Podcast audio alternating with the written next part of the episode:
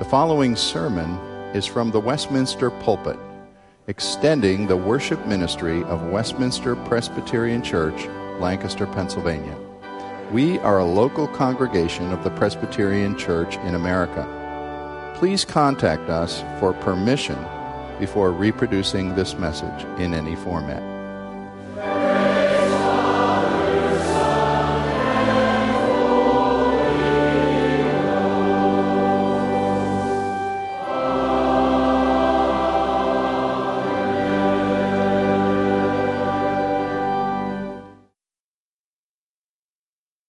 Here to read one of the resurrection gospel accounts.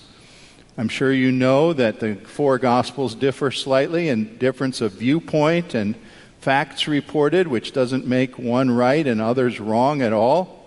It's really just like four reporters standing on four corners of an intersection, and let's say an accident occurs, and one man says, Well, the lady in the gray van was on her phone, not paying attention. And the other reporter across the road says, Well, the guy in the blue sports car blew through the red light. And somebody else says, I think there were four kids in the back of that van. And somebody says, No, I think it was two. That's similar to what we have in the Gospels. All are giving us an accurate account, but a different perspective account on what happened that resurrection morning. Mark's account, we believe strongly, is the earliest. Uh, Luke and, and uh, Matthew both show an apparent awareness of the existence of Mark and even utilization and following him almost word for word in some places. John sort of takes a course all his own. But we have the short account of just eight verses that we believe form the correct ending of Mark, and I'll comment on that in a minute. I'm reading for you Mark 16, verses 1 through 8. When the Sabbath was past, Mary Magdalene and Mary, the mother of James and Salome, brought spices so they might go and anoint Jesus. And very early on the first day of the week, when the sun had risen, they went to the tomb. And they were saying to one another, Who will roll away the stone for us from the entrance to the tomb? Looking up, they saw that the stone had been rolled back. It was very large. And entering the tomb, they saw a young man sitting on the right side, dressed in a white robe, and they were alarmed. And he said to them, Do not be alarmed. You seek Jesus of Nazareth, who was crucified. He has risen. He is not here. See the place where they laid him. But go now, tell his disciples and Peter that he is going before you to Galilee, and there you will see him, just as he told you.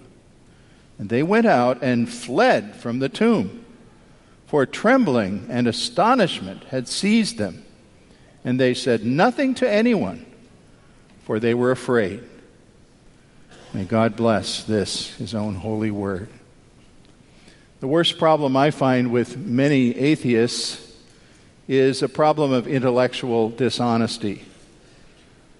In their zeal to attack Christian faith or any kind of faith, they often follow poor logic or adopt unreasonable lines of thought that are even more full of holes than by far than what they think they attack the weaknesses in Christianity.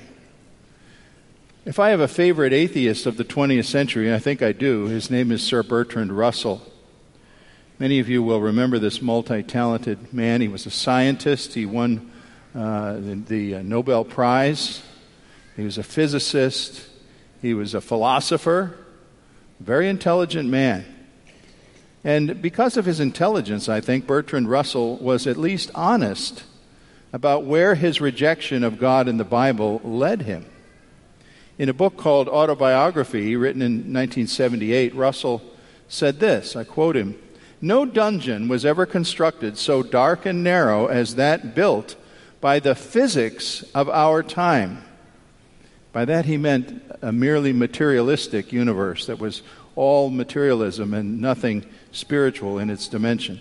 Today, he said, the prison imposed by our fixed science forms our whole universe, and there is darkness without, and when I die, all will be darkness within.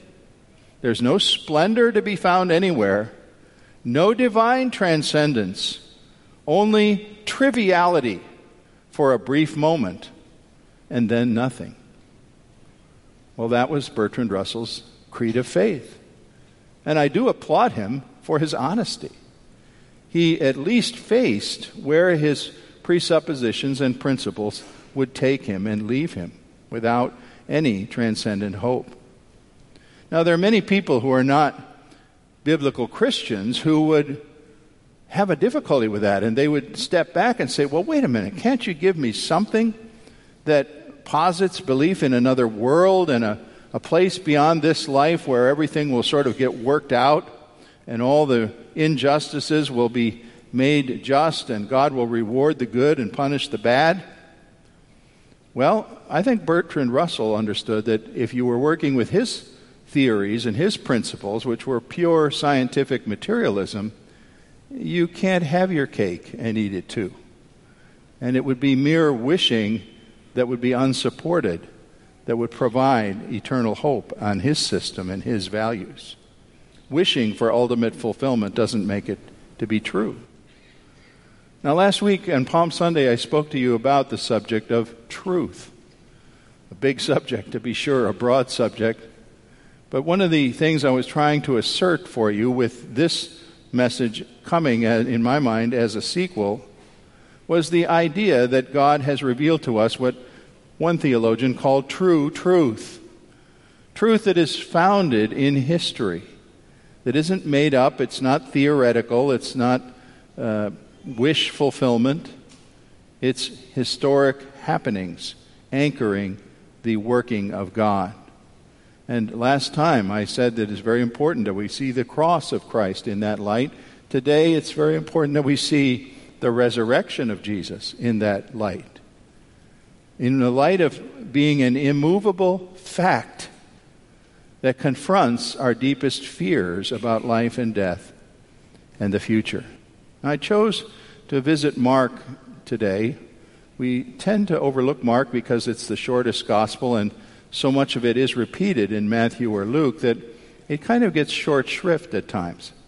But I want to be sure that you understand something about Mark, and especially zeroing in on verse 8 of chapter 16 today, because if you're looking at your Bible and you're not familiar with this issue, you're saying, hmm, I've never seen this before. There's a notation there after verse 8 that says, some of the early manuscripts do not ex- include 16 9 through 20. That's an understatement uh, really should have said most of the early manuscripts do not include 16, 9 through 20. Indeed, verifiable, accurate New Testament scholarship firmly believes that Mark originally ended at verse 8. I join with that belief. It's not a question of conservative versus liberal, it's a question of textual evidence. The really early texts uh, end at 8. And we might ask, well, where did this other part come from then? Why, did, why do we have verses 9 through 20? Well, one reason, maybe not the only, but one reason appears to be that somewhere along the way, 100 or 200 years after Mark was written, copyists who were reproducing, remember, the only way to, re- to reproduce a gospel in early centuries was by hand, and copyists made mistakes or they added things that were their own ideas of something that should be put in. And the only way you could sort that out is to compare the earliest copies. Well, the earliest copies do not have anything beyond eight, but we think that some well meaning monk, probably a, a, sincere Christian, thought this is a strange way for a gospel to end, with people trembling in astonishment, fleeing because they were afraid. That doesn't sound like the right answer, the right ending for a book of the Bible, does it? It kind of sounds like everything's up in the air and nothing's resolved. And hey, I know how I could borrow some things that are revealed in the other Gospels, tack them on, and give it a more finished look. That seems to be what took place. And it's the reason why hundreds of early, early centuries manuscripts do not have 9 and following. Well, what's the point of that? The point is that I want you to see that the right ending here of the text does not make any effort to hide the fact that the resurrection of Jesus brought his people, at least immediately, into a state of trembling and being afraid and running away.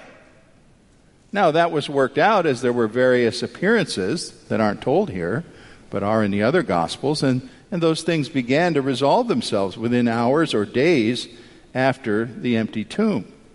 But we need to face the fact that the discovery of the resurrection was a, a moment and an hour or two at least of great fear. And fear needed fact in order to resolve it. Today, as I look with you, I, I, I give you, I like to give you hypothetical things to stretch your imagination. You'll be a couple hours at least here at church. Maybe you came earlier and you were here for Sunday school, so you left your house, let's say, at 9 o'clock, and now you're here at an 11 o'clock service, and you'll take your time greeting some friends on the way out. Maybe you'll even go out to eat or something, and perhaps you'll be away from your home for three or four hours. Supposing that's the case, and you drive home, turn all the familiar turns that you go to Lititz or Lancaster or Leola or Hempfield or wherever it is you go, and you turn that last corner and come around to where you see your own driveway and you pull in. And surprise of all surprises, there's your familiar maple tree and your birch tree and your garden that you're waiting to start growing and showing some nice daffodils like we have here at the front of the church. But there's a problem. Your house isn't there. Your house is gone. There's a big hole in the yard where your basement was, where the foundation, you still see the foundation, but no house.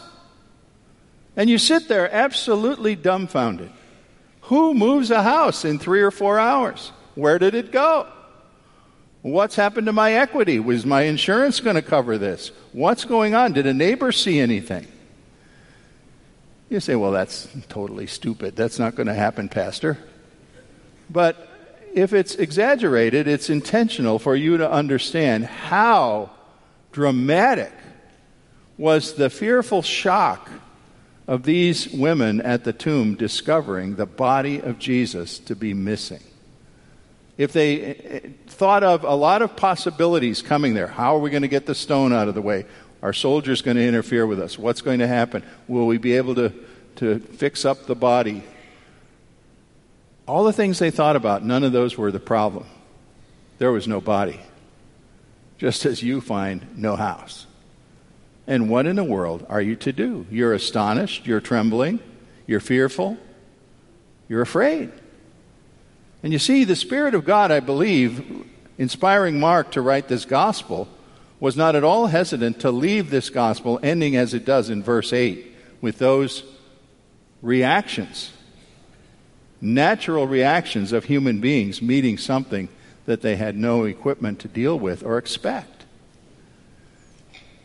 And yet it didn't stay that way, did it? It was followed by a great fact. And the fact caused the fear and dread to be resolved and to find a solid place to stand. God, working in His Son, it was realized before that day was over, was doing something utterly stupendous, and at the end of the day, it need not be feared. It could be trusted as the work of God. And I want to talk about that great fact, then, of a bodily resurrection. As fears dissolve before a tidal wave of good evidence, and it took evidence to establish the great fact of resurrection beyond a reasonable doubt. If you study your American history, you know that it was right around this time of year. In fact, April 14th of 1865, it was Good Friday. I wonder if that's stirring a, a, uh, thought in your mind of what happened that day in Washington, D.C. Abraham Lincoln was killed in Ford's Theater. Now, if you remember the deed that happened there, that a certain actor planned very carefully. It's interesting to me that John Wilkes Booth killed Lincoln with no one apparently seeing him do the actual moment of firing a shot at point blank range into the president's head. The president didn't see it, Mary Lincoln didn't see it, And it's doubtful that the young couple that were also occupying the box with the Lincolns saw Booth shoot the president. So you might say the deed the, that caused all the catastrophe and all the wailing and all the disruption of our government was unseen. And it could be that maybe John Wilkes Booth didn't do it. However, we do know that the young soldier who was in the box there, an officer, wrestled with Booth. We do know that a man jumped to the stage and was recognized by many in the audience as John Wilkes Booth because he was a famous actor.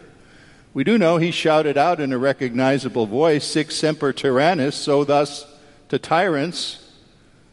And all the circumstances fell into place without, history does not doubt that John Wilkes Booth killed Lincoln. And yet nobody saw that, that pulling of the trigger, that moment that spelled Lincoln's death.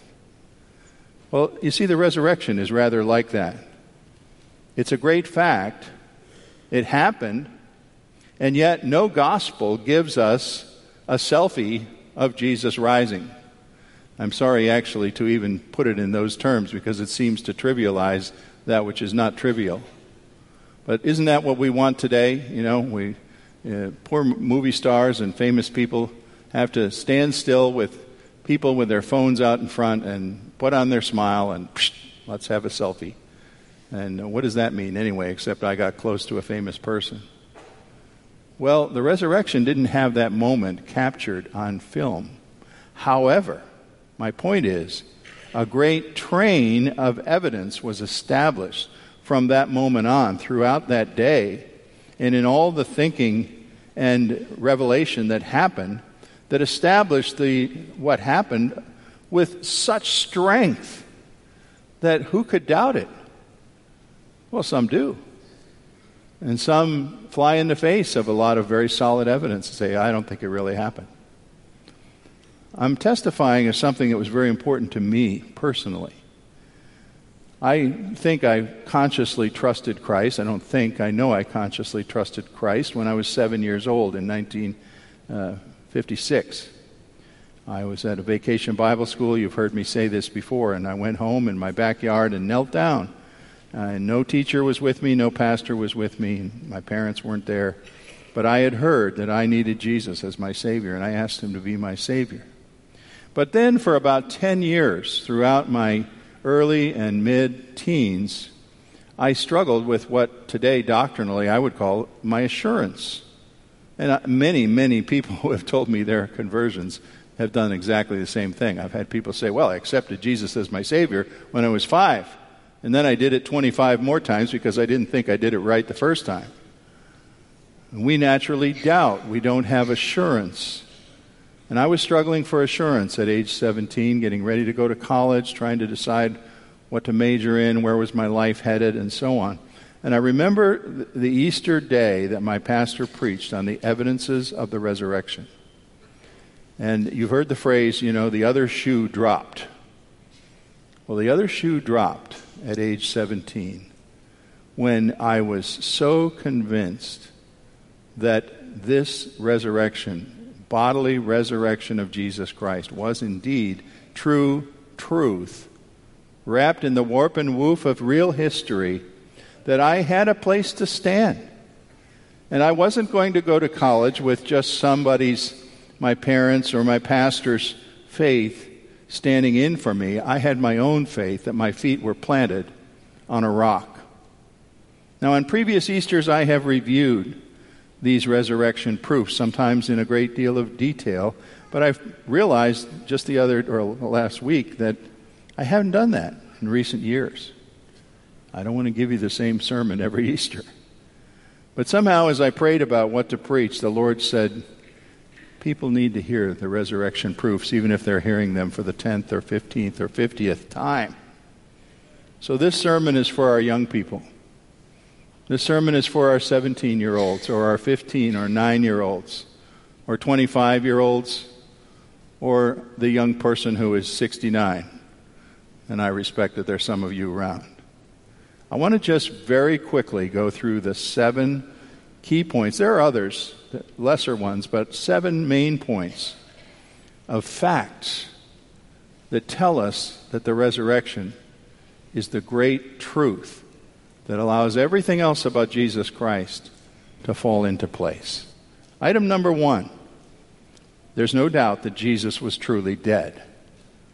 Now, you have to start with that statement because there's, if there's the possibility that this was a less than dead man that was put in a tomb, then that opens up another whole channel of things. It could be, as some have said with their uh, what's often labeled the swoon theory, that he merely passed out, that he lost consciousness, was barely had a pulse, but he was alive. And he was toted to that tomb and lay there almost comatose, but in the cool of the tomb, he awakened. And of course, this, to follow this theory through, he would have had to get up and from the inside of the tomb move a very large rock and escape and disappear and never be heard from again. Hmm. Sounds a little improbable, doesn't it? Over against that is the fact that a Roman execution squad knew its business. And if you would follow what was done to Jesus, someone just told me this morning that they, last night, as a spiritual exercise, watched Mel Gibson's Passion of the Christ movie from a decade ago, which I do not advise children ever watch. It's a brutal movie. The scourging of Christ in that movie is unbelievable. But they watched that and said, he certainly didn't live through that or after that and the cross. Jesus was truly dead. That really doesn't have serious dispute. Even though the Koran says he didn't die on the cross, there are Muslims who say he fled to India and lived in India. You follow that line of debate if you want. I don't think it has much merit to it, especially when you realize it was written 700 years after the cross by people who have every reason not to want Jesus to be exalted or be risen. Well, secondly, this empty tomb demands some explanation. Maybe the women went to the wrong tomb. I suppose that's a possibility. But don't you think that would have been figured out later that day? The mere emptiness of the tomb doesn't prove that he was resurrected, but it certainly raises a huge question. And then we come upon a verse like John 20, verse 7, which says, Not only were the linen clothes that were on the body there in that tomb, but they were lying there in a very unique way, as if the body had somehow dematerialized right out of those clothing. Hmm. An empty tomb, if it's the correct one, does demand an explanation. You can be sure that Joseph of Arimathea, who donated the tomb, knew his own tomb after the fact. Item three, a Roman guard ensures against foul play. This is important. A guard of several men who would rotate their shifts, probably at least six men in three eight hour shifts a day, some sleeping, some alert, and they knew what it meant when someone said, Seal that tomb, make it as sure as you can. They would certainly check it out first. They would put a seal of imperial Rome on the rock, probably a cord connecting two blobs of wax stamped with Pilate's seal, which meant you mess with this, you move, remove this seal or move this rock, you are liable to serious consequences. And they sat there on guard under penalty of death if they did not do their duty. That was true of Roman soldiers in almost every circumstance.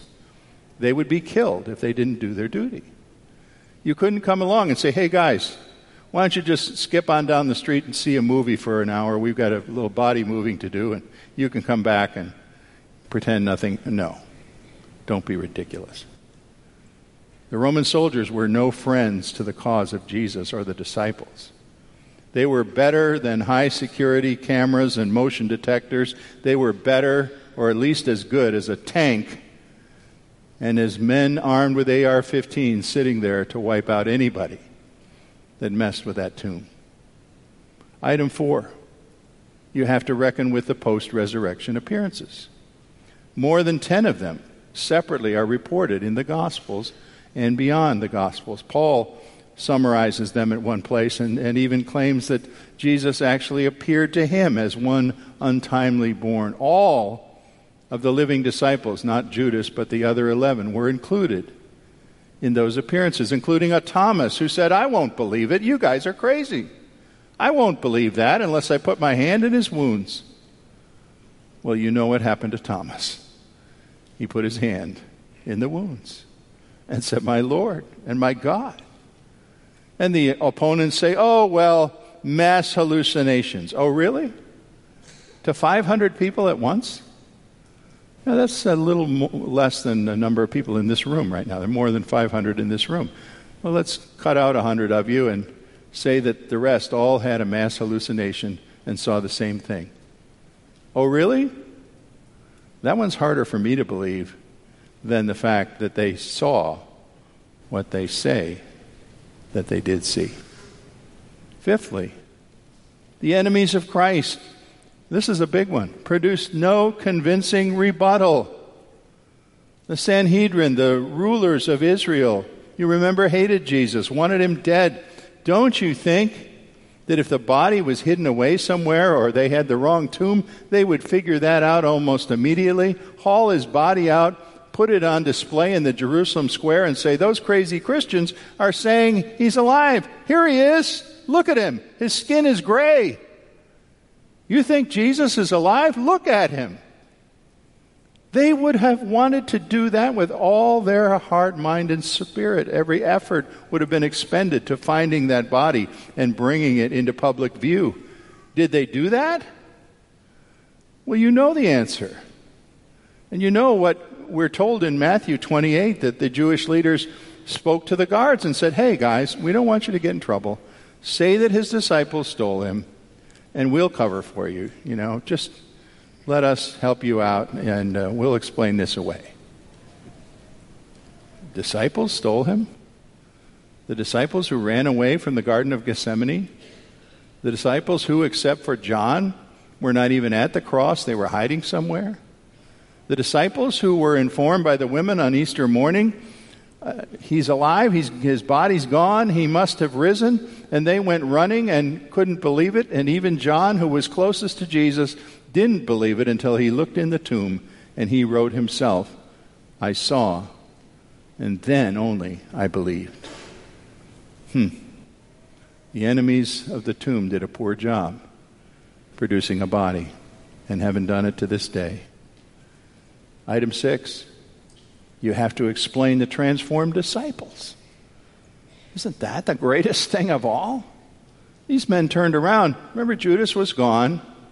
But there were 11 left, and all of those 11, except John, died as martyrs. John apparently died a natural death. He was the only one. Ten others died, killed because they represented the truth of Christ. Chuck Colson has often commented he's with the Lord now, but in his lifetime, Colson used to point to the Watergate business that he was involved in when a small group of people had deep secrets surrounding President Nixon. And Colson says, Look, here we were, you know, inner circle people of the President of the United States, and we couldn't hold a secret in for a matter of weeks. Do you really believe that 10 disciples of Jesus Christ went to their deaths for a lie without one of them spilling the beans and saying, we just made all this up. no. It's ridiculous. You see, every alternative explanation is ridiculous. And yet skeptics will cling to them. These men died for a lie, or else they died for the truth. And finally, you must reckon, seventh, with the worldwide growth of the Christian faith and its hope of Jesus' return. You say, well, yeah, I don't see Christianity exactly parading down Main Street with a lot of growth and strength in America today. The Christian church largely is not growing in America today. Check out the world sometime. Check out China. Many of us had an education in this in our recent missions conference, where China has official churches sanctioned by the communist government. They're called three self churches. I won't explain what that is, but They are churches that the, the government says, good, you exist, you preach a carefully controlled, diluted version of the gospel that doesn't believe anything supernatural. And by the way, we don't want any young people in your services. People under 18 can't come. And you just preach what we allow you to preach, and, and you can be right out there in the open. Those churches are there, but they're languishing. And guess what? the underground churches that are not officially sanctioned, that preach the gospel of Christ crucified and risen, have their pastors thrown in jail in many cases, many of their members persecuted. The gentleman who filled our pulpit the first Sunday of March, if he landed in Beijing, would be arrested and probably jailed for a long period of time without a trial because he's a witness for the truth of Jesus Christ, and the churches that he represents are growing by leaps and bounds despite all efforts of the Communist Chinese government. Christian growth is not stagnant, ladies and gentlemen. You just have to go where it's happening. You have to go to Africa, where they can't even find and train pastors fast enough in many places, many countries, to help and guide and preach to the congregations that are springing up as people respond to the truth of Christ. The power of the testimony of the resurrection is what does that. And so I go back to my 17 year old experience as I headed off to college and to reading the ideas of the world, reading people like Bertrand Russell who attacked Christianity, and I could have fallen aside perhaps like some do. Some students encounter these smart aleck professors who pretend Christianity is foolishness. And oh, well, a professor has a PhD from Yale. He must know what he's talking about. Well, quite often he doesn't. Quite often he's like Bertrand Russell, but unwilling to admit the weakness of his system as Russell was. Sir Norman Anderson was another man knighted by the British government. He was an expert on legal evidence, and he taught law classes at the University of London and later at Princeton and Harvard. This man, who is regarded a, as a legal author of textbooks, at least for a generation ago, Norman Anderson wrote this. He said, quote, The empty tomb of Jesus forms a veritable rock on which all rational counterarguments to his having risen literally are dashed in ruins.